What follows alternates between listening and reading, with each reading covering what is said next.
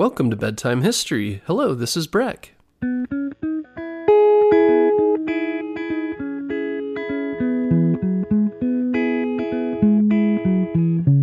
Guess what, parents? Bedtime History is now available on Story Button. Story Button is the easiest way to listen to our show without using screen devices like your phone or a tablet. Story Button is like a radio that's built for easy listening to your favorite kids' podcasts like ours. And the best part is there's no subscriptions or fees to access the content. This week, save $10 and get free shipping when you go to storybutton.com forward slash bedtime history. That's storybutton.com forward slash bedtime history. A shout out to our newest Patreon donors Adam, Sarah, and Allie from Oxford, North Carolina, and Melanie and Elliot from Sun Prairie, Wisconsin. That's now nine of the 10 donors that are needed for a bonus episode. We're almost there. Way to go, bedtime history fans.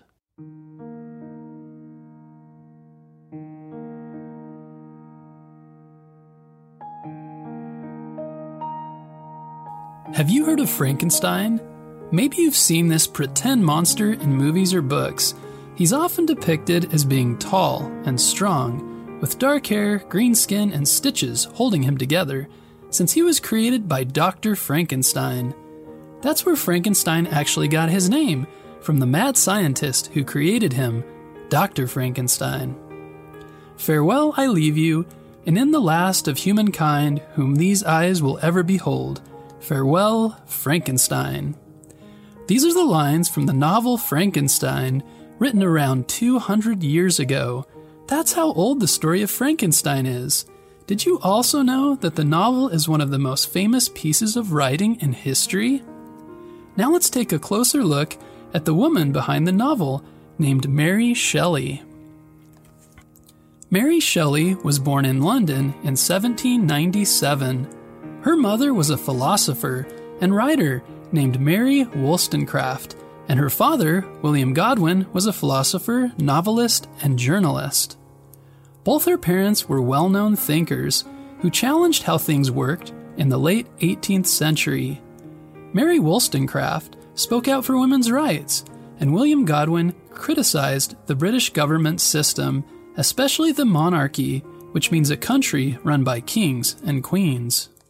Sadly, Mary's mother died shortly after she was born. This left William to raise Mary, along with her older half sister Fanny, alone. Her father wrote a book about his wife, and later Mary was able to read it. Later, she also read the books her mother had written and was brought up cherishing her memory. Overall, Mary's earliest years were happy ones. Mary's father gave her an education that was different for her time.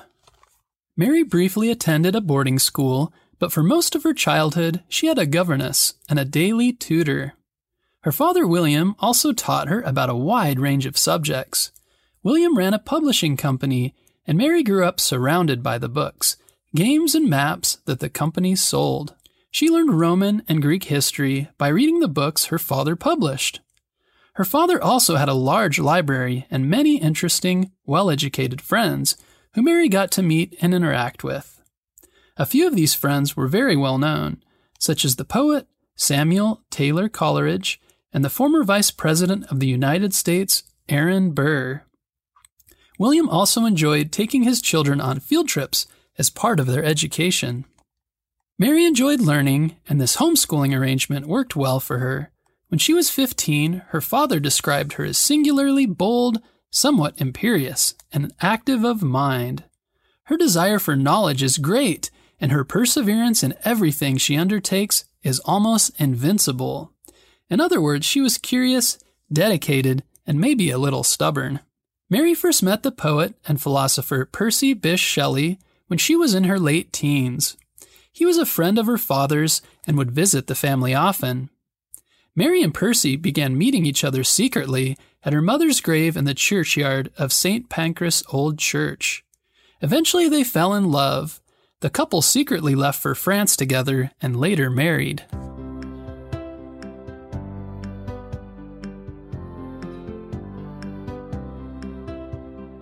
A few years later, in 1816, Mary and Percy traveled to Geneva, Switzerland. They planned to spend the summer at the home of the poet Lord Byron. It turned out to be a very strange but very important summer for Mary. She and her friends spent their time riding, boating, and talking around the fire late into the night. The summer of 1816 was much colder and rainier than usual. This strange weather was caused by a volcanic eruption that happened halfway around the world in Indonesia, and it affected weather all over the world. But Mary and her friends did not know that at the time. Stuck inside for days at a time, she and her friends would sit around the fire and tell each other German ghost stories. This gave Byron the idea to challenge his guests to each write their own ghost story. At first, Mary couldn't think of a story. She was starting to become anxious. Then one evening, the conversation turned to the idea that it might be possible to somehow bring the dead back to life. At the time, scientists were experimenting with frogs and had found that a dead frog's legs would twitch if an electrical charge was run through them. They called this galvanism, and it would be the inspiration for Mary's ghost story. She began writing that night, staying up well past midnight. That ghost story is the same one we talked about at the beginning of the episode Frankenstein. Mary thought this would just be a short story that she'd share with her friends, but Percy encouraged her to keep writing, and Frankenstein became Mary's first novel. We've already talked about how Frankenstein was actually the doctor who created the monster in the book. But another thing that might surprise you is that the monster wasn't actually a bad guy at first either. In the book, that hulking green creature was indeed scary to the people he met after he ran away from Dr. Frankenstein, but he really just wanted to learn about them and live his life. In fact, the monster secretly helps a poor family by gathering firewood for them and clearing the snow from their walkway at night. He hides in a shed and watches them for months. He learns language from them. He sees how kind and supportive they are towards each other and starts to think of them as friends. But when he tries to talk to one of them, the family is terrified and attacks him. The creature only becomes a real monster after he realizes that people will always fear and chase him away because of how different he looks. In a way, the story is about how people treat others who are different from them and what it's like to feel like you don't belong. Everyone feels out of place sometimes, and it's important to be kind to those who look or act differently from us. After she wrote Frankenstein, Mary Shelley went on to write several other novels and short stories, as well as books about her travels. She carried on writing and editing in order to support her family. She worked hard to make sure that her husband's poetry continued to be printed and that her son had a good education and a good life. Her son Percy loved Mary dearly and lived with her until she passed away.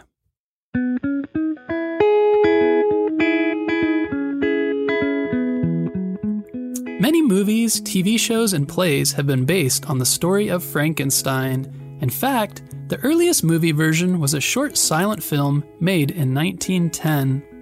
The filmmaker and comedian Mel Brooks made a musical comedy version, which was first performed as a play and later a movie. There was even a dance version created by the San Francisco Ballet. And of course, Monsters based on Frankenstein's creature appear in many Halloween themed TV shows and costumes. Some even think the Marvel superhero Hulk may be based on Frankenstein too, being both green and strong. Do you have a story to tell? An exciting adventure, or even a make believe world you have created in your mind? People can learn a lot by writing and reading good stories. Stories help us think about how people behave and feel and how we should treat each other. And of course, a good story is fun to read and listen to. The world needs talented storytellers like you to take the time to sit down and write. Thanks for listening to this episode about Mary Shelley, and be sure to tune in for a new episode next Monday.